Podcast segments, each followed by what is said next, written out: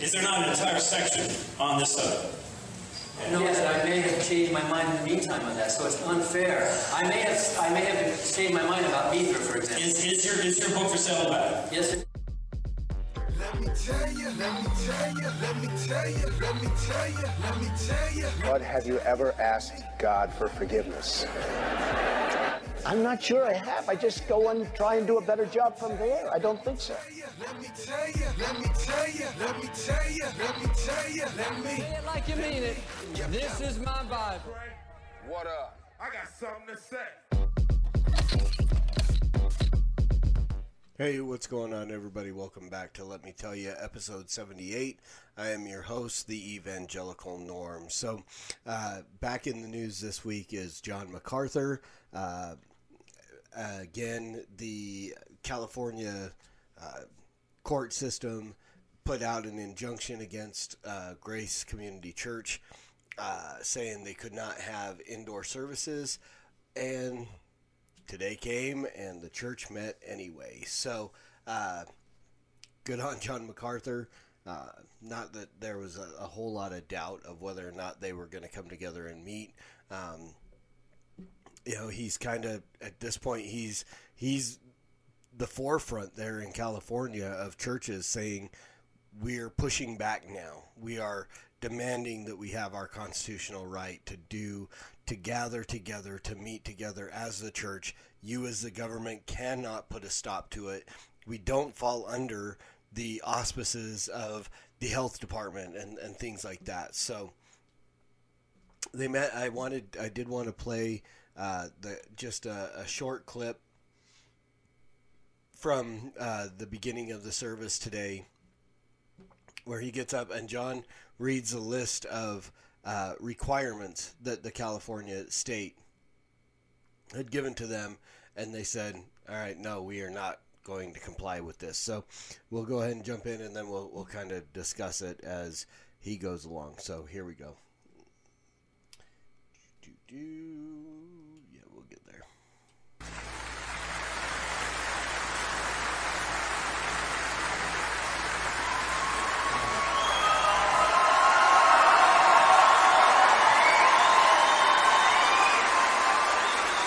Now, mind you, again, this is not the typical way that the church services at, at Grace Community uh, happen.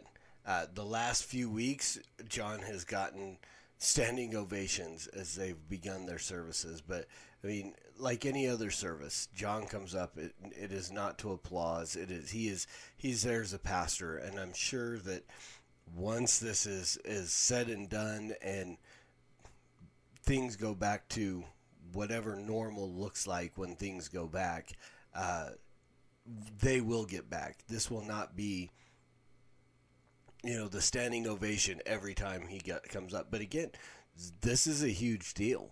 The fact that, that John is is not backing down to the demands of the California government um, and continuing to meet as a body, there is there, it it does warrant some applause uh, at this point. I'm sure that it will get back. This is this is not going to be a, a weekly thing of the standing ovation. It may be for a little while as as the as this fight continues on between uh, John MacArthur and the state of California, uh, and and we'll see what happens today. As uh, you know, is is there going to be fines? Are there going to be arrests? What's going to happen? But so of course, here's the standing ovation. Thank you.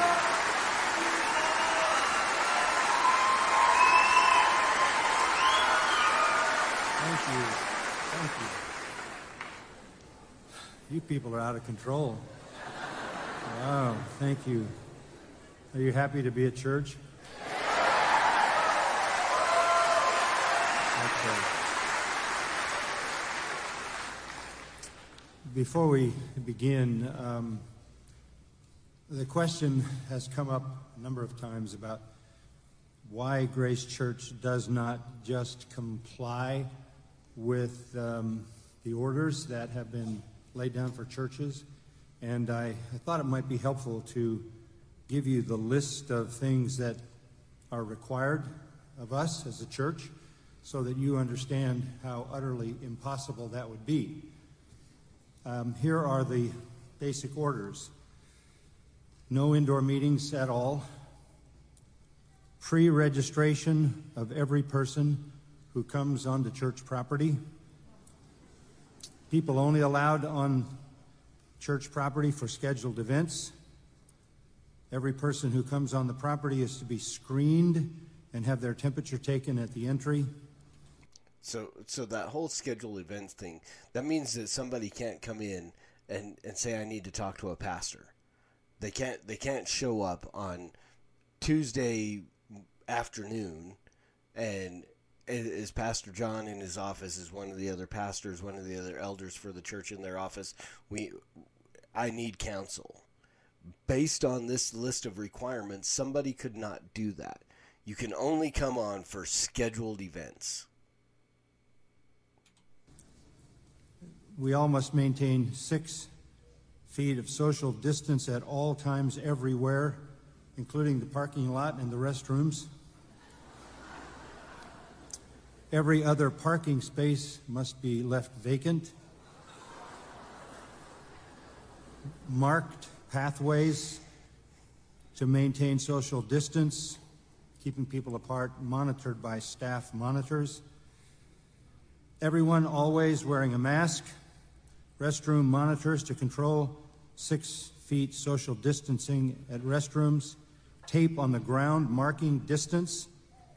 Signs indicating these mandates and also full exposure on social media. Restrooms are to be used during the service to minimize the rush. That would be interesting. no hymn books, no communion, no offering containers, no Pew Bibles, no singing, no hugging, no shaking hands. At this point, you do not have church. To even to even imagine that anybody would have any government official, any government agency would have the gall to tell a church you can't sing, you can't have communion, you I mean completely totally overstepping the bounds of what constitutional authority those uh, those agencies have. Completely obliterating anything that, that resembles a separation of church and state. And understand, remember, the separation of church and state, the establishment clause, and so on, uh, is was there to keep the government out of the church, not to keep the church out of the government, not to keep, keep Christians out of government, but to keep the government's fingers out of trying to run the church which is exactly what the state of California is doing right now.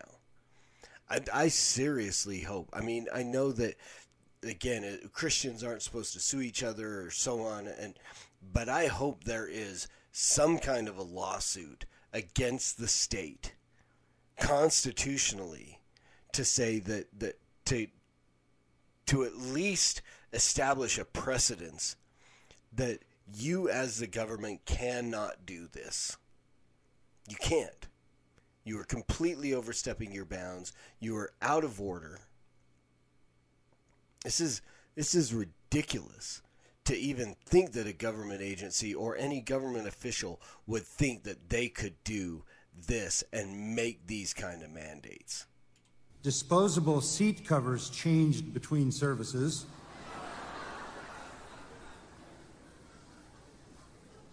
and the services have to be shortened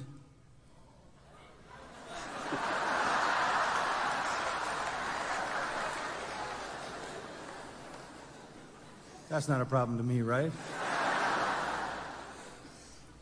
and based upon the separation, we could only meet in the tent with a maximum of 350 to 400 people. This is a church of over 5,000, I believe. I mean, you are you are chopping this down by more than 10 by more than 90%. You can see that these are the requirements that would completely shut the church down. Anybody who comes in contact with someone outside their family for more than 15 minutes must self quarantine for two weeks.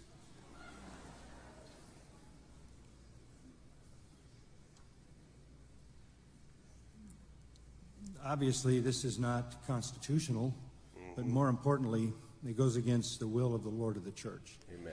He calls us to gather. Amen.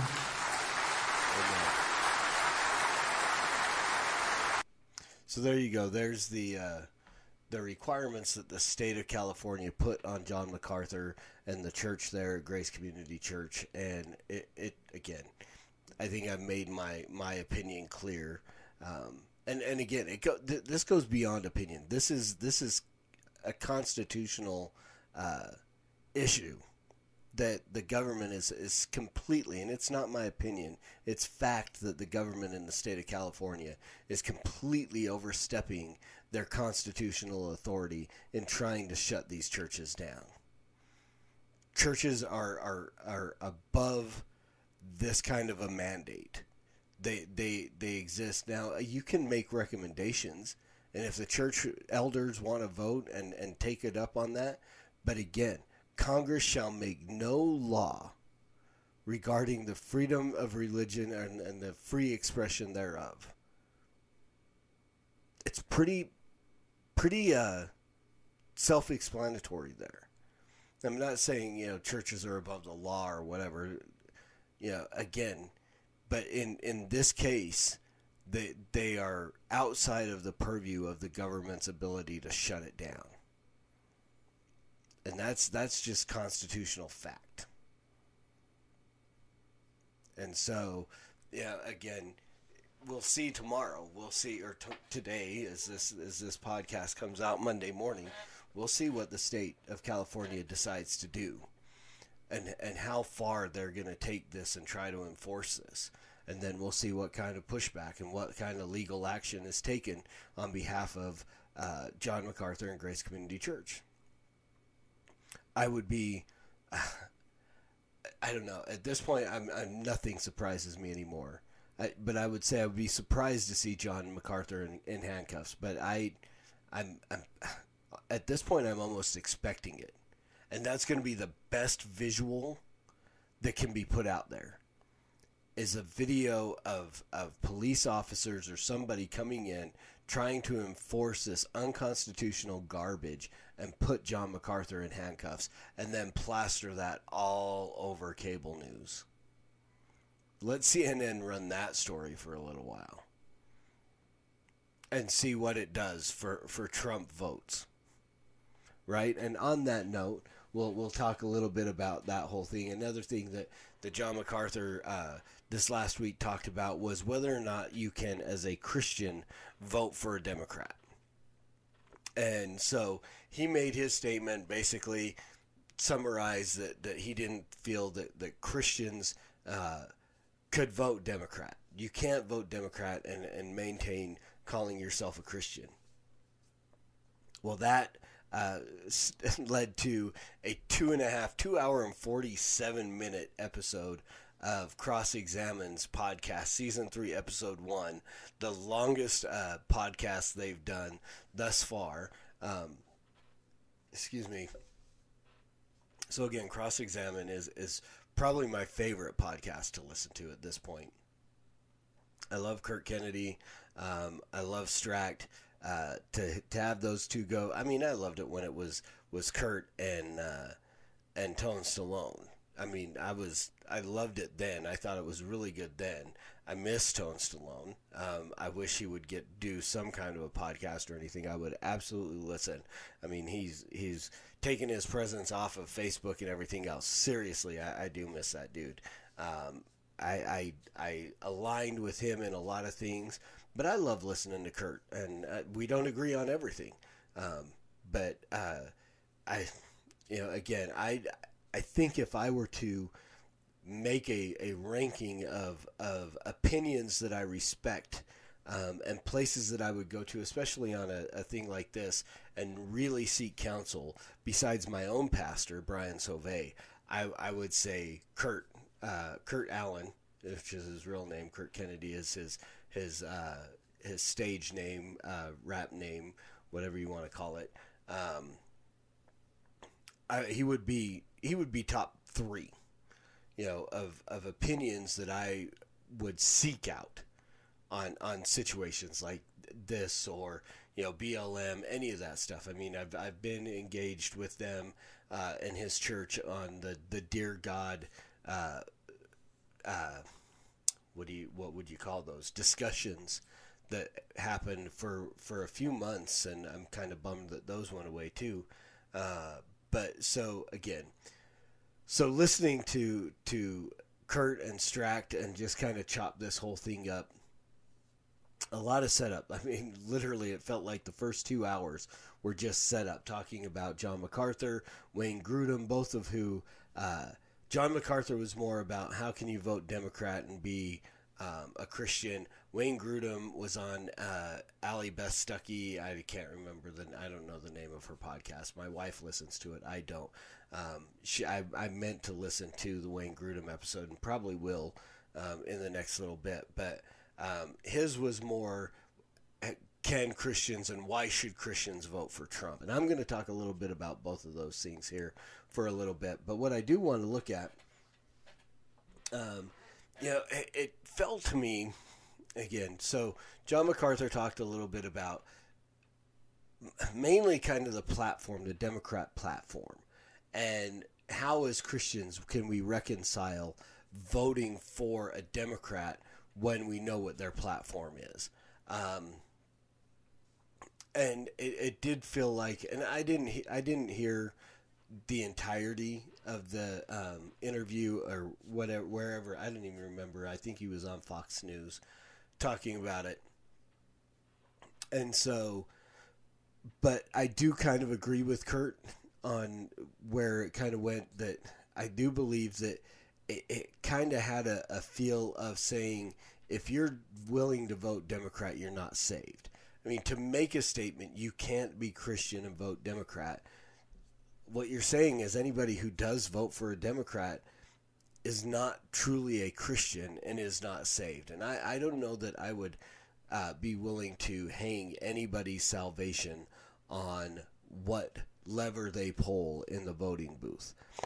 Now, what I did, I, I posted a meme and I, I was like, can a Christian vote for a Democrat? Sure. They have the ability, but you got a whole lot of explaining to do. Lucy. Lucy, you got a whole lot of explaining to do, right? Uh, and so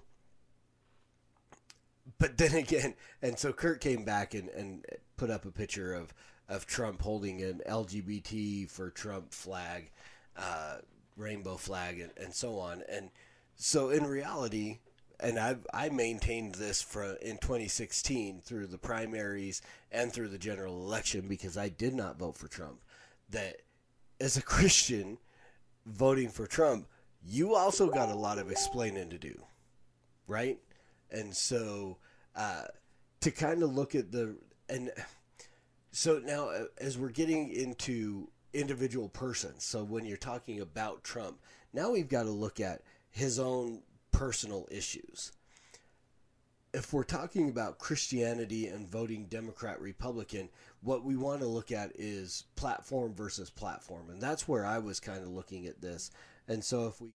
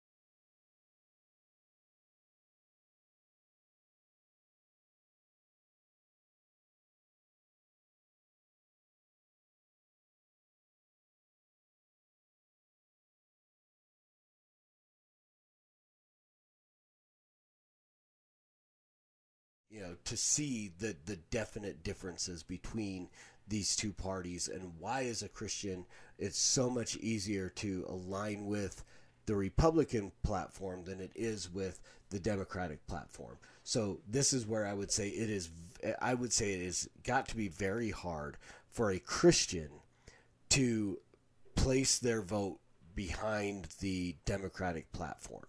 Now, I mean, whether or not you think there are other issues, welfare, labor unions, whatever it is that over that overshadow these other things. But again, and this, is this is my opinion, uh, based on my firm beliefs and my moral standards, according to Scripture and so on. Um, I don't see how you can put anything above the life issue, the marriage issue, and religious freedom. But if you, as a Christian, as a Democrat, can somehow come to that uh, conclusion and ability, I'm not going to say you're not saved, but I'm going to say you may seriously have some repenting to do of of putting your voice behind uh, those who would murder children and destroy um, biblical marriage.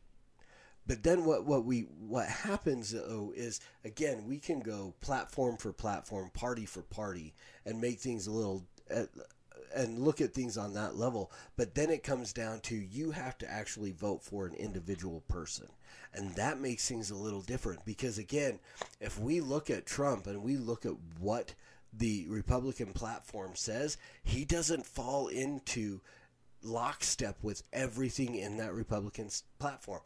Case in point, marriage and LGBTQ issues. He is uh, far more liberal in those uh, situations than any other Republican would at least profess to be. Again, when we when we break it down, we look at these things on paper, and then we look at what the reality is. The Democrats stay far more true to their platform than Republicans do because we see Republicans. I mean, Greg Abbott in, in Texas made a made a promise to um, to Dusty Thomas' son, uh, or Rusty Thomas, and why can I not remember his son's name? I, I now I'm just ashamed. Um, I want to say it's Isaiah, or I can't remember, man. Uh, but so his son, who who died of of cancer, who made a a plea to the governor to to ban abolish abortion in the state of Texas to make it illegal. And and Abbott Republican hero came and, and said I will do what I can do and then turned back on that promise. Completely turned turned his back on that promise. So again, not every Republican lines up in lockstep with the Republican Party platform. So again, now as a Christian, you really, and it's why I, I, have not voted for Trump. It's why that no matter what Wayne Grudem says, or John MacArthur says, or my buddies over at Cross Politic, or my friends down at Apologia, or my own pastor, or so on, nothing that they say has been able to convince me to put my vote behind this man who has said, as you heard in the introduction to this podcast, that he doesn't think in the manner of repentance this is a man who claim has claimed to be Christian, but also says I've I've never repented, and the two can't go hand in hand. Now, if he would just come out and say I'm not a Christian, it would be easier for me to vote for him. But if he's going to claim to be Christian and then not walk in in in compliance with what Christianity is, then then I've got to look at him as a liar and someone that I cannot trust. And that's been proven to be true. You know, he's a serial adulterer and is proud of it. The the comments that were made on the entertainment tonight hot mic was the main thing that said I mean, because again, when we go back and look at those things that he said, either it, it's locker room talk, which I would I would punish any son that I had if I found out he was talking that way in the locker room. I would punish him for those things. because it's it's just it's un, it's just not right. It, it, it is inappropriate conversation, no matter what. And to, to to lie about something like that would be sick. And if it's true that he did those things to grab him by the hoo ha and, and so on, then this is a man that has admitted that he is guilty of sexual assault. So again, there are serious reasons why, as a Christian, I have not given my vote to Donald Trump, but I can't give my vote to to to Biden either because of the Democrat platform.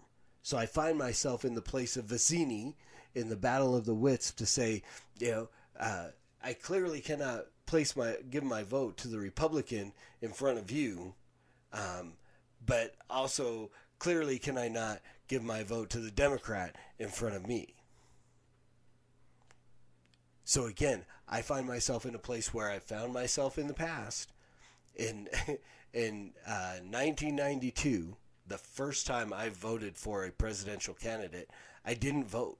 I did not like Bush. I did not like Clinton. I didn't like Perot. And so I voted for the first time, the first time I ever voted for a presidential candidate, I wrote in my NCOIC in 67th Combat Support Hospital, Staff Sergeant Thomas Butler. And maybe he was a sergeant first class at the time. I don't remember if he had been promoted to E7 yet or not. But I wrote, wrote in my candidate there. Um, 98, who did I vote for? Um, I don't remember who I, I don't think I voted or 96. I don't think I voted in 96 for some reason. 2000 voted for Bush. 2008 voted for Bush. 2012 voted for McCain. 2016 or 2008 I don't remember. 2000 voted for Bush. 2004 voted for Bush. 2008 voted for McCain. 2012, amazingly enough, I voted for Romney. 2016, I wrote in my friend Chris Jones because I couldn't vote for Trump. I can't. And likely not going to either. And I, I actually made a comment that um, to Kurt Allen on, on the cross examine page I, I'm going to write him in. He's going to be my write in vote this year. And Stracht as, as VP. Cross examine 2020 is my presidential vote. So there you go, guys. I, you know, you really as Christians we have to stop and examine. Your vote is your vote, and you have to reconcile that with your Christian belief. And if somehow you can reconcile that you can vote Democrat as a Christian, okay, I'm going to give you the benefit of the doubt, but I'm going to say you really have to be able to explain to me. Same thing with a Christian who votes for Trump. I was willing to, sorry, my nose is really itching. Um, I was willing to accept for the reasoning uh, for voting for Trump as Hillary was just that bad. Okay, I get it. I get it. You know, to cast your vote for Trump because Hillary, but personally, I could not do that. I live in Utah, so the fact that I abstained from voting for a Republican really didn't make much of a difference because the likelihood of a Democrat winning the presidential election in Utah that they would ever flip Utah blue is astronomical. I have better opportunity. I have better chances of winning the lottery six times in a row, right? So it really wasn't a big deal. But personally, and my own personal convictions, I could not vote for Trump, and likely will not vote for Trump again. And I'll deal with the consequences of that, however they shake out. But that is my religious conviction, my Christian conviction is that I can't vote for a Democrat ever. You'll, I will never. Well, I shouldn't say never, but they're going to have to be a real right-leaning Democrat for me to place my vote behind them, and I cannot vote for Trump. And I, I, I examine the Republican candidate. I've never just voted down the line par- party affiliation. And right now, I'm not affiliated. I'm not a Republican as soon as they nominated Donald Trump, literally the night of the 2016 convention, when they gave the, the nomination to Donald Trump, at that moment, I went online and I changed my affiliation from Republican to unaffiliated because I cannot be part of a party that would give that man the uh, the nomination. And he hasn't done all bad. I give him credit for the good things that he's done, but still, I have to look at everything when I make a decision to place my vote, and I can't give my vote to Trump. And that's all there is to it. So I hope this was helpful to you guys. It was nice for me to just kind of get it off my chest and kind of piggyback off of what uh, the guys over at Cross Examine were talking about. So, as always, preach the gospel at all times, use words, they're necessary. And until next week, Soli Deo Gloria. Música